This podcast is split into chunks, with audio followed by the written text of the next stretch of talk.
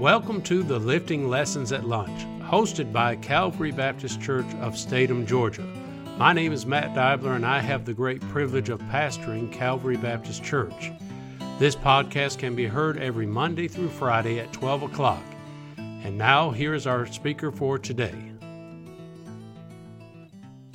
Well, welcome to another edition of Lifting Lessons at Lunch. And here it is my privilege on this Wednesday to come back to you and share with you another portion of Scripture out of the book of Philippians. I want to remind you of some things that go on around here on Wednesday to invite you to come out at any time.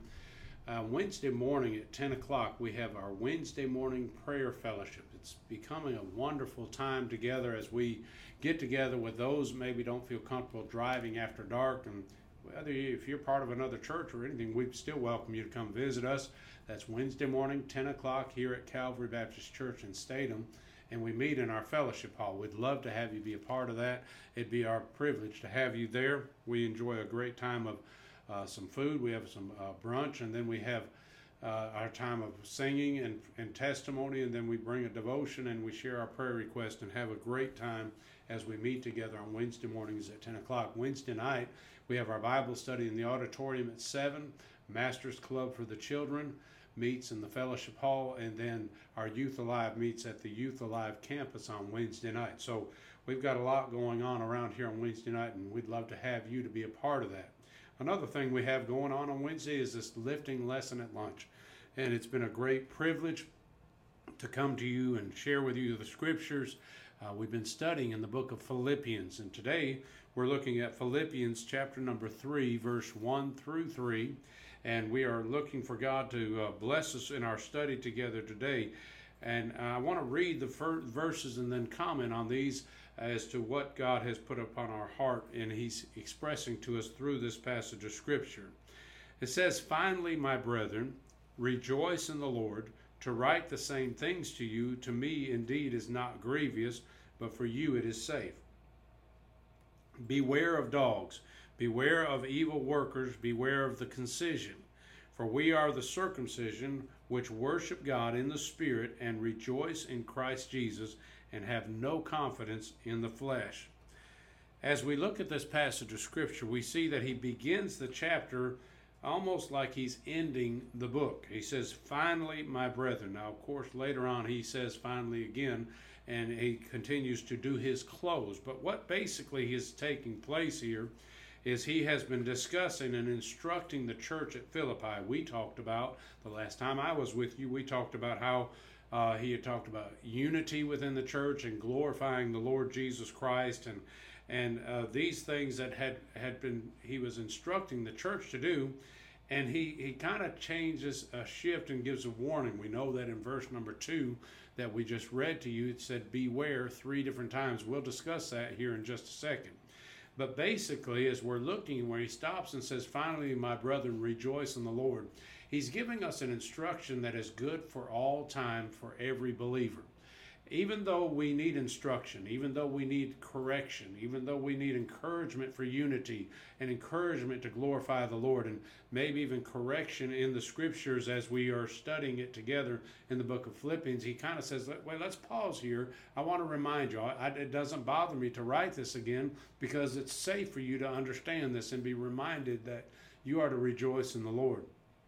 He doesn't say rejoice in your circumstances. He doesn't say rejoice because things are going a whole lot better now. He says rejoice in the Lord. That is a constant. See, the Bible says Jesus Christ is the same yesterday, today, and forever. And if we put our rejoicing in the Lord, then our rejoicing will be constant because our Savior is constant. If you base your rejoicing in the Word of God, then it's constant because the Word of God is constant. It doesn't need fixing, repairing, or changing, or updating because it is constant. So our rejoicing is to be based scripturally, but it ought to be in the Lord. In the Lord, because he is the one that's going to be ever constant and consistent in our life when everything around us seems to be changing. So what an admonition to rejoice in the Lord. Even though in a world that seems to be falling apart around us, we don't focus our rejoicing on the things that are around us. We focus our focus, our rejoicing on the Lord Jesus Christ. he does go into a change of subject of, of warning and giving uh, us three things to beware of, and actually they're kind of intertwined. As we look at this, he says, beware of dogs. In this passage of Scripture, he is, of course, not talking about the physical dogs out here in this world, the pet, the dog. He's talking about false pastors and false teachers, those that would be teaching about going back into bondage and going the, back under works for salvation.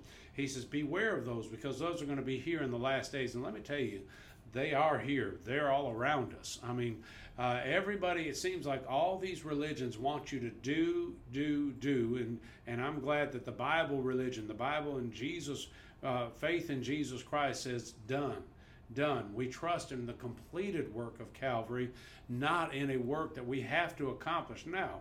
James talks about faith without works is dead, being alone. What that simply means is that we have the faith. If you have the right type of faith, then you, your type of faith will produce good works. We were created in Christ Jesus unto good works. Works are going to be a part of our life, but it's not for the end result of salvation, although that's what religion teaches you today. And that's exhausting, because you always wonder, you live your life always wondering, have I worked enough? Have I really accomplished everything I was supposed to do so that I could be saved? It has nothing to do with salvation. Salvation produces works. Works never produces salvation. So when he says beware of, of dogs, he's saying beware of those that teach and uh, the false doctrine of works salvation. Be, beware of those that would bring you back into bondage, and really it actually has the indication for personal gain or for personal benefit. They want to keep people in subjection and under bondage for their own personal gain. So he goes on to say, then he kind of leads right into beware of evil workers. When he's talking about here, he's talking about those that would be deceiving and misleading, again, with the idea of works. Uh, there are people, in the, the evil workers are different than the dogs, in that the dogs pretend to be uh, spiritual leaders, but teaching a false doctrine. Evil workers would be somewhat the same. They're, they're still preaching the false doctrine of works, but they're also, they, they don't mind being called evil. They don't care. They're not trying to hide behind that mask of that. So he's saying, beware of those that look good but teach wrong. Then he's saying, beware of those that look bad and teach bad. So you kind of got that in that same order there. As then it goes on to say, beware of the concision. This is uh, those, it actually means mutilator of the body, and it's actually talking about the physical act of circumcision. And what they're saying is beware of them, because they're teaching that that will actually end in a result of salvation. And uh, that is uh, totally against what the Scriptures teach. What he's saying is really the right teaching would be not necessarily putting off the physical act of circumcision, but putting off of sin. Get sin out of your life. Um, it's not your ritualistic uh, religion that's going to produce any good thing. It's really trusting in Jesus Christ and cleaning your life up. And uh, by by the way, when he went back to verse one, rejoice in the Lord. Holiness and happiness go hand in hand. When God's people live holy and live right, those people are actually happy people. Uh, when we don't live right, we're miserable, because we're out of the will of God. And so, really, when he says here, beware of the concision, he's saying, beware of those that are just focusing on what we can do physically in a rich, religious, relig, uh, ritualistic way uh, to make ourselves to appear to be uh, holy, when we're really not holy, because inside our hearts aren't right. And we need to be preaching that people clean the inside, and that will all obviously always work toward the outside. Verse three. As we look at this, it says, for we are, it gives us um, three, four instructions here. He says, but we're making statements that are actually can be applied in our Christian life. First of all, we are the circumcision. In other words, we are the ones that have accepted this spiritual circumcision, which means that we have accepted Jesus Christ by faith. And we were, and we're here trusting only in Him and not our own works. We're we're being aware of the dogs and, and aware of the um, uh, concision and aware of the evil workers, and we are focused on Jesus Christ and the finished work of Calvary. We are the circumcision. We're set apart. We have put away sin, and we're putting our faith in Jesus Christ. Uh, doesn't mean that we're not in this flesh, because he actually uh, covers that in, in one of the statements. So that's the first one. Second one, we worship God in spirit. Again, we're not ri- ritualistic. We're worshiping God in spirit and in truth. We don't worship God and say, God, accept our worship of our works as a means of salvation. Accept our worship in you as who you are in Jesus Christ, where it says here in verse uh, three, which worship God in spirit. Uh, our It's not a physical act. It's it, yes, we can worship God by lifting hand, praising God with our voices, but we are worshiping God Uh, out of our appreciation for all that he has done, and the fact that we can rest in the finished work that he has done and not be exhausted in things that we cannot accomplish through physical works. And then it, can, it goes on to say this uh, in verse number three, says, and rejoice in Christ Jesus. You know, he started off saying, finally, my brother, rejoice in the Lord, and now he's saying we are the ones that rejoice in Christ Jesus. We're maturing to the place that we are focusing on the Lord Jesus Christ, and that is our source of our praise, and we are excited about the fact that we can trust in him. We rejoice in him. Our boasting is not in our ritualistic work. We're not the ones that are sitting back being Pharisees saying, look at what I do. I keep all these commandments.